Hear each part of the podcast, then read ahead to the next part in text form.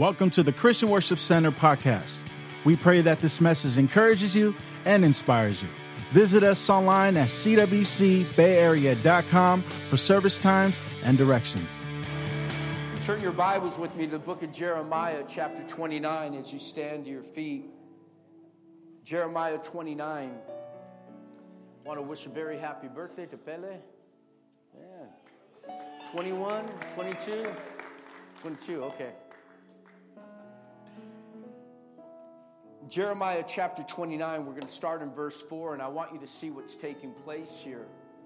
Children of Israel have been sent into bondage because of their decisions. Have you ever been in trouble because of the choices you've made? Have you ever blamed God for where you're at because of what you've chosen to do? Say it again, Pastor. There, there are times we end up paying the consequences for our own choices. But then we get mad at God for ending up there. And it wasn't God that put you there, but it was your own choices. Jeremiah 29, verse 4 through uh, 7. I want you to see something about this. Later on in Jeremiah 29 is where he says, For I know the plans I have for you, says the Lord. I love Jeremiah 29, but before he even gets there, he kind of lays a prerequisite to getting those plans. Jeremiah 24, 29, verse 4 says, And the, the message came from God of the angels' armies, Israel's God, to all the exiles. Everyone say exiles. Now, I want you to understand every one of us here is an exile.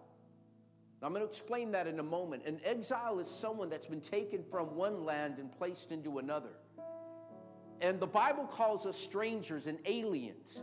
Other versions say that we are exiles. And so the earth is not necessarily, we say that the earth isn't our home, that our home is heaven. But the reality is this we were created in the mind of God, sent to dominate earth. But the reality is, this world, talking about this world system, is not our home. We're an alien to the system of this world. When God comes, when Jesus comes back, He's going to create a new heaven and a new earth. We're not going to be in heaven forever. We're going to come back to earth and we're going to rule on earth. That's why you better get busy learning how to lead right now because you're not going to go to heaven, sit on a, on a cloud, and play a harp all your life. God has a plan and a purpose for you.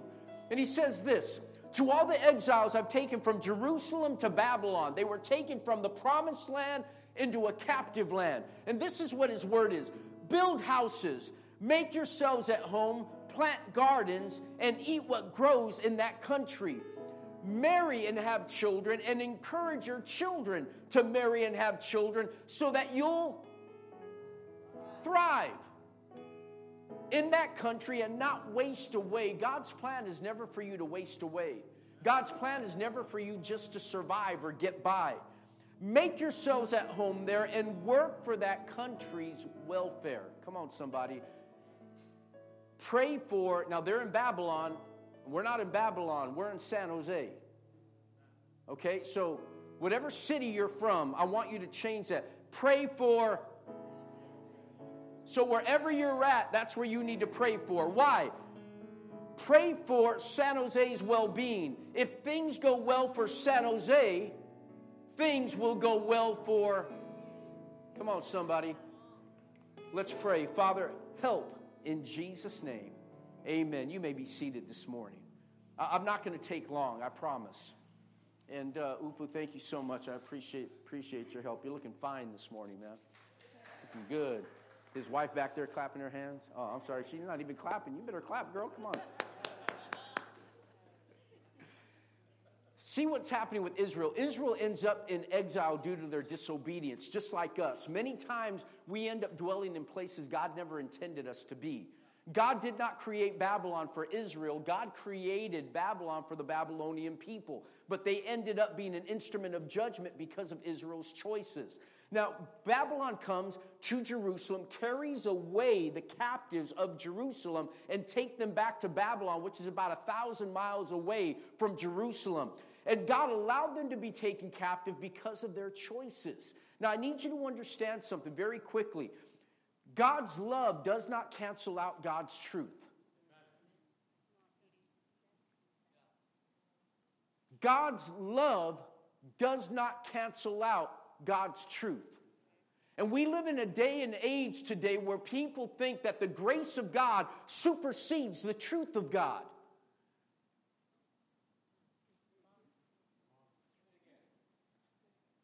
I don't know, man. First service is kind of flowing over into second service, Pastor Matt. But uh, l- listen, everyone just go like this real quick. I just need to check that. Since I got back from vacation, y'all got a pulse? Just want to make sure y'all are alive right now, okay? So if, you, if you, there's no pulse, dial 911. Let's get you some help right now. But the reality is this the love of God does not cancel out the truth of God. God is, the Bible says, I am the way, the truth, and the life. Likewise, God is love. And so God is 100% love and God is 100% truth. But God will not turn off his truth just to express his love. Nor will he turn off his love to express his truth. Because he is, he can't deny either one of those things. That's why there will come a point in our life, if we turn our back on God, God must bring judgment or correction. Let me explain that. How many parents are in the house? Because I know some of you right now are just saying this how, how can God bring judgment like that? I thought God was a God of love. If you're a parent, how many of you discipline your kids when they step out of line? How dare you? What's wrong with you? You're supposed to love your kids. How are you going to discipline your kids if you love them? How, how are you going to, and I've seen your mom go off on you, so I, I know she disciplines you. No matter how big you are, your mom still will take you down. But a true parent will discipline their child and develop parameters by which they operate from for their protection, for their love, and for their development. And God loves you so much that He will not turn off His truth, but He will continue His love and He will discipline you in love at times. Now, it's hard to understand when you're the recipient of that discipline. So they end up in exile. That word exile means to be removed from, to carry it away, or be to depart from. It's the result of their choices. Now, notice Israel was carried away, removed from their land of promise. There are some promises that God has for you that you do not have right now, not because God doesn't love you, but, but because you were disobedient and He had to remove you from it.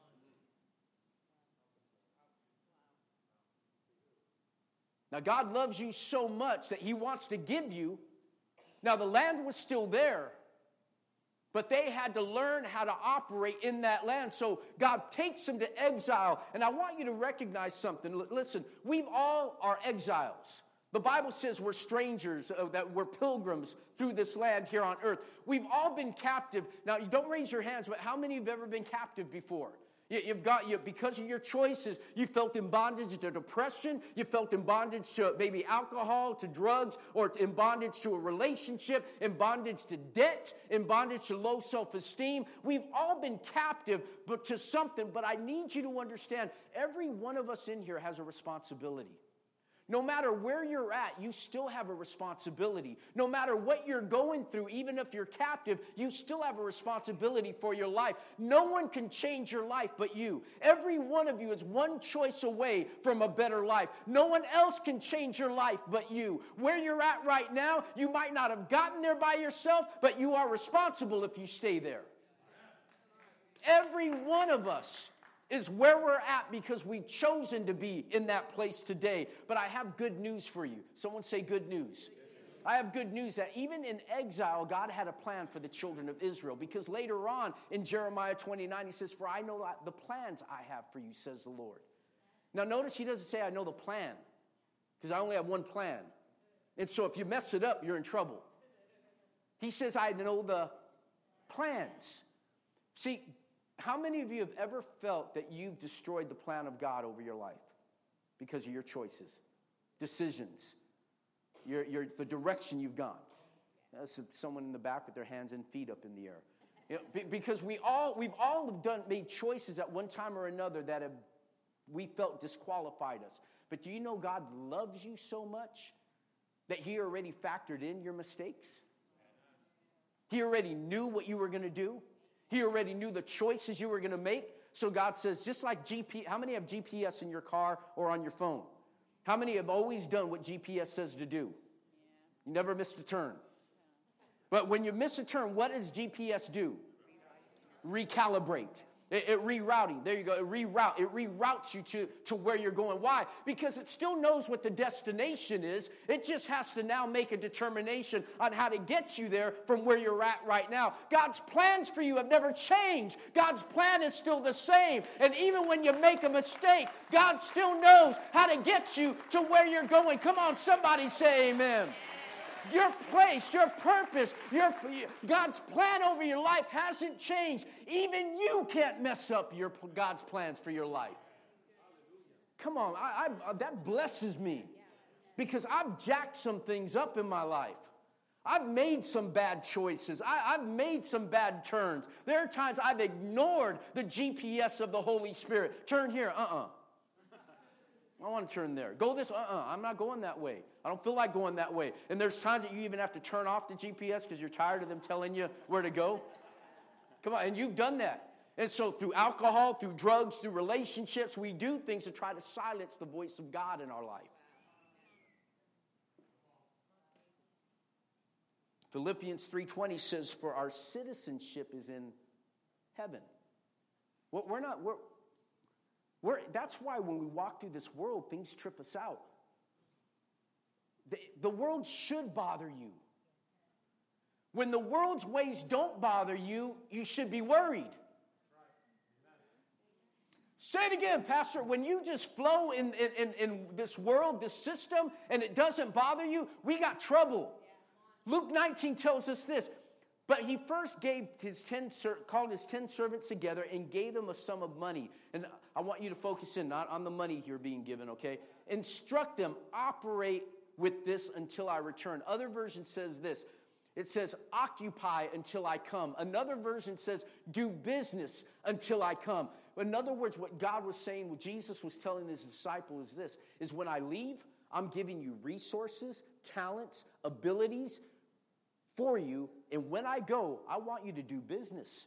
I want you to handle business while I'm gone. I don't want you just to sit back and wait for me to show up. I don't want you just looking up in the clouds what Jesus is going to come someday and not get a job, not work, not develop your talent, not get better, not work at what you're doing. I want you to see that God has entrusted each and every one of us with something of value. Every one of you, I can start from the person in the front to the very person in the back. Every single one of you, from the youngest to the oldest, every one of you has something of value. Every one of you has a resource. Every one of you has a talent. Every one of you has a gift. And just like this, uh, this landowner, before he left, gave each of his workers about six months worth of wages. He says this I'm about to leave, but I'm entrusting you with this to do something with it while I'm gone. Jesus left and he says, Listen, listen, listen, son, uh, before I go, I'm going to give you something right now, and I'm going to trust you that when I get, come back, that you've doubled it, that you've tripled it, that, you, that you've done something with the gift. Just don't bury it. Just don't bury it. And some of you are sitting right now, you get up, go to work, come home, eat, go to bed, and you start the day over again, and that's all your life consists of. There's more to your life than that. You are created for more. Jeremiah 4, 29 4 says this. This is what he tells them that when you're taken from Jerusalem to San Jose, build houses, make yourself at home, plant gardens, and eat what grows. Look at God's command. Two commands. Number one was what? Build. Number one's what? Build. build. And number two, look at build. I want you to see what build means. Build literally talks to build, to establish, or to construct. When you build something, it wasn't there before. You're, you're establishing something, you're building something. Do you understand? That, that's why I love when people get married. Because you're not just starting a family, you're building a new people. Do, do you think, how do you think the Jewish people got here? Now, don't take offense to this. They weren't created the nationality wasn't created. God chose Abraham. Abraham and Sarah had a child. And from those two people, the Hebrew nation was birthed. Are you following me? What, what I'm saying is this is that you, you bring two people together, you have the possibility to start a new nation. God doesn't choose nations, He chooses people and He turns them into nations. God still can do the same thing today. He could take you, choose you, and turn you into a nation that will transform this world. So it says to build, to establish buildings. It also refers to building families, building careers, building hope. Listen, some of you, the greatest thing you're ever going to do is you're going to build families, you're going to build children. You're going to build your, your, your, your surrounding. You're going the, the children you have, that's your legacy. He goes on, God commands them to build. Then he says planting. To plant means to plant or to drive in, like a nail, driving in a nail. Planting a garden, a vineyard, or a tree, planting is always associated with harvesting or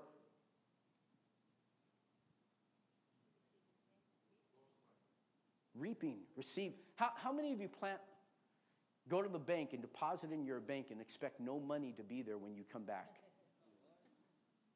Okay? How many of you have, how many of you have investments? Retirements and things like that.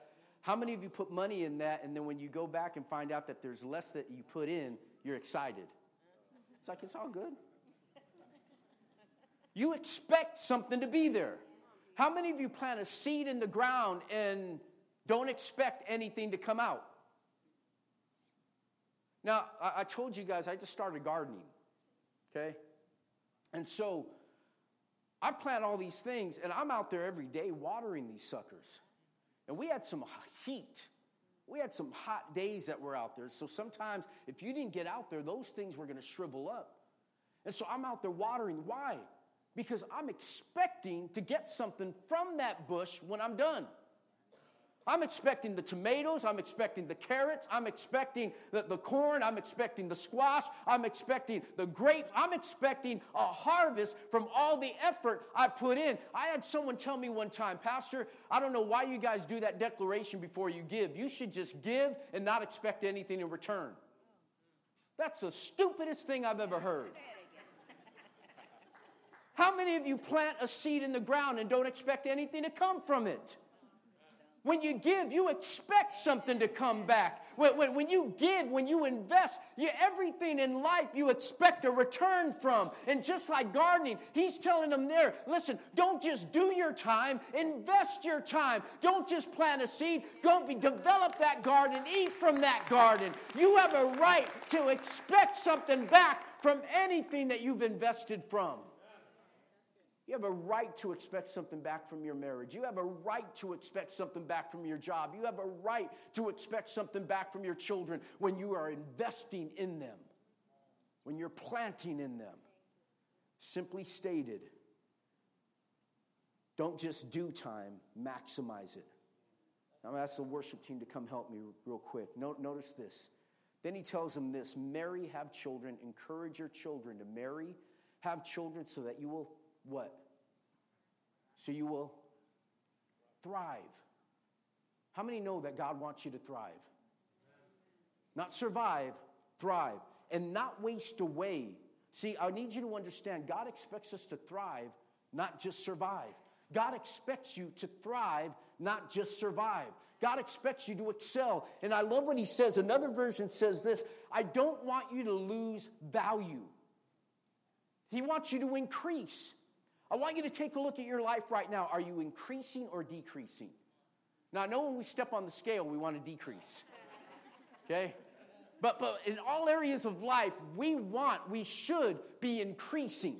Your value should increase. In fact, for those of you that work in the life insurance industry and so forth, normally they say this when you're young, you get a lot of insurance. When you're older, you get, you get less insurance because of the amount of uh, your, your, your liabilities are lower, usually when you get older and so forth. Now, I don't know how true that is, but that's usually what they say. It's based on, on that kind of thing. They, what they're saying is that because your value should increase as you get older. As you get older, you're, you're, you should have more assets and less liabilities. I want to know are you growing? Are, are you farther along this week than you were last week in Christ? Is your marriage stronger today than it was yesterday? If it's not, then you are decreasing, and God gives us a command to increase. In other words, don't lose value. Genesis 1:28 tells us what God said when he looked at man, he blessed them. He said, "Prosper, reproduce, fill the earth and take charge." I want you to understand that this is God's plan for your life. God wants you to prosper. It's God's plan for your life. At the very beginning, that's what he told Adam and Eve I want you to prosper. He blessed them, he didn't curse them. And some of you need to get out of your mind that you're cursed. You need to get out of their mind that you're messed up because God's first plan over mankind was a blessing, not a curse. You need to know that you're blessed by God. You need to know that God has plans for glory over your life, that God wants to bless you, God wants to maximize you, God wants to take you farther than you've ever thought about going before.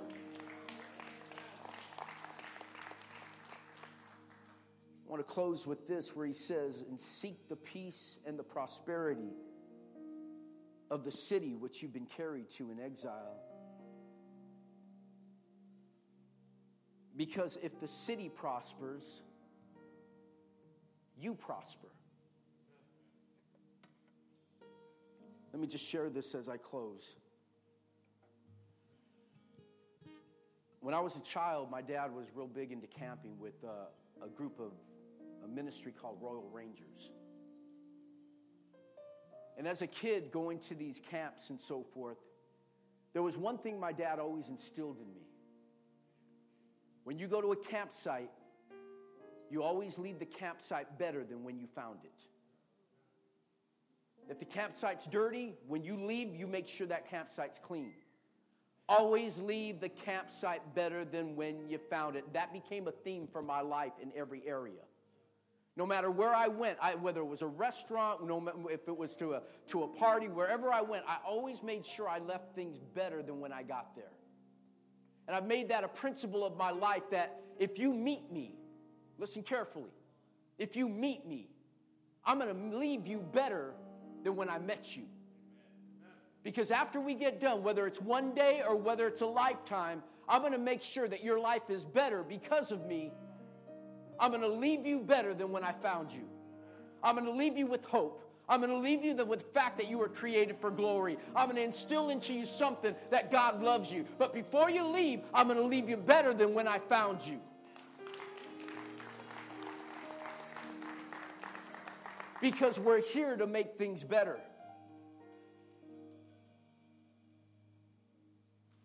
In my years of growing up in church, I was scared to death of hell. Come on, anyone else know what I'm talking about? I wanted to go watch a movie as a little kid, and those days going to the movies was a sin. Now, we're not talking too long ago because I'm not that old. Not like Pele. Yeah, I'm not that old. But the reality is this is that my mom used to say, if you go to the movies, Jesus isn't going to pick you up at the movies. DJ, you imagine the horror for a little kid?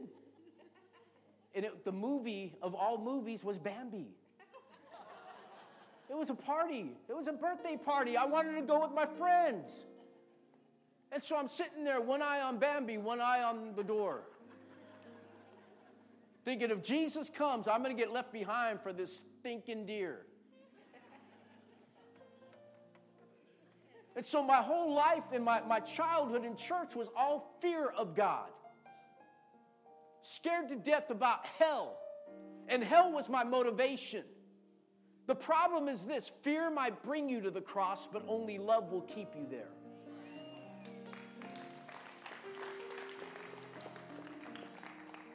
And, you know, I, am cool with scaring people into heaven. I'm just saying. That's why we do the haunted house and puppet master. I, am down. I'll, you know, if that gets you in, into the door of heaven, I'll, I'll get you there. And then we'll introduce you to love to keep you there. But the problem was is that my whole childhood and even into young adulthood, it was all about fear of hell that kept me serving God. That's not a good motivator. It's not a good motivation to try to stay in a relationship. Fear is never a good thing that keeps you growing. And I need you to understand Jesus didn't die on the cross just to keep you out of hell. He died on the cross so that you could maximize your abilities, your talents, and resources and make your world better. The very fact that you were born, this world should be better because of you. You're not cursed, you're blessed. I said, You're not cursed, you're blessed. So, if the enemy can keep you just try, in survival mode, you're not going to be concerned about making a difference. But if you could break through beyond yourself and we could start praying for our city and pray for our Babylon and recognize you're there at that, that elementary, at that preschool to make a difference, that you're in your city to make a difference, that you're in your community to make a difference, that you're in your, your, your, your area of, of work to make a difference. That wherever you're at, God has placed you there by design. You're not there by accident. God placed you where you're at for such a time as this. You are blessed and you're carrying blessing to your job, carrying blessing to your work, carrying blessing to your school, carrying blessing to your family. When you walk in the door at home, the family should say, Blessing is coming in. Not, oh no, dad's home. Blessing is coming in. I need you to know you're blessed today. Somebody say blessed. Somebody say blessed. I said, somebody say blessed. I said, somebody say blessed. Troy, pay attention. Troy, I'm trying to get you to say blessed, Troy. Can you help me say blessed for a second? I could have sworn this mic was on earlier, but everybody say blessed, blessed, blessed, blessed. Blessed, blessed, blessed. Hands together, everybody,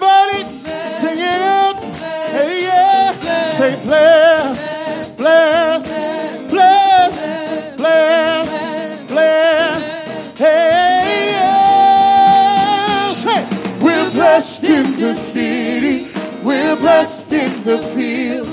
We're blessed when we come and when we go. We cast down every stronghold. Sickness and poverty must cease. For the devil is defeated. We are blessed. We're blessed. We're blessed in the city. We're blessed in the field. We're blessed when we come and when we go. We cast down every stronghold. Sickness and poverty. For the devil is, For the devil is defeated. hey, we are blessed. Since thou hast walked uprightly as a light in a dark land, thou hast placed in my heart all the Lord's commands. He set thee up of nations to cast thy enemies away. He's standing up inside of you, so let me hear you say,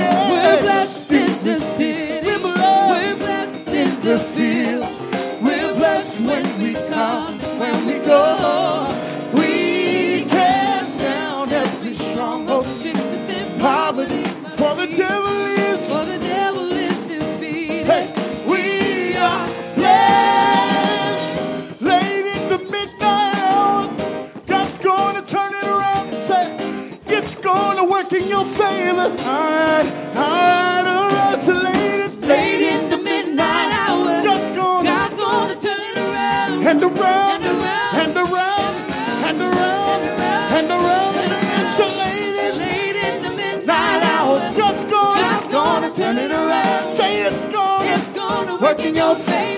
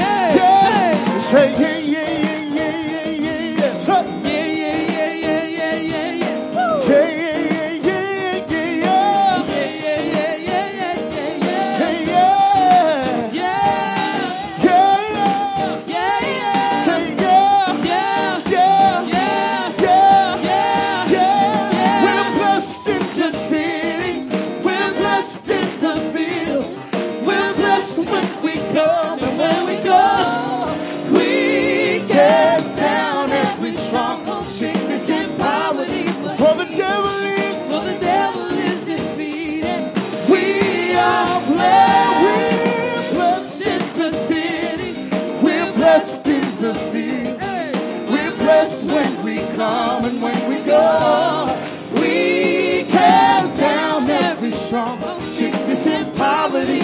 For the devil is, for the devil is defeated. We are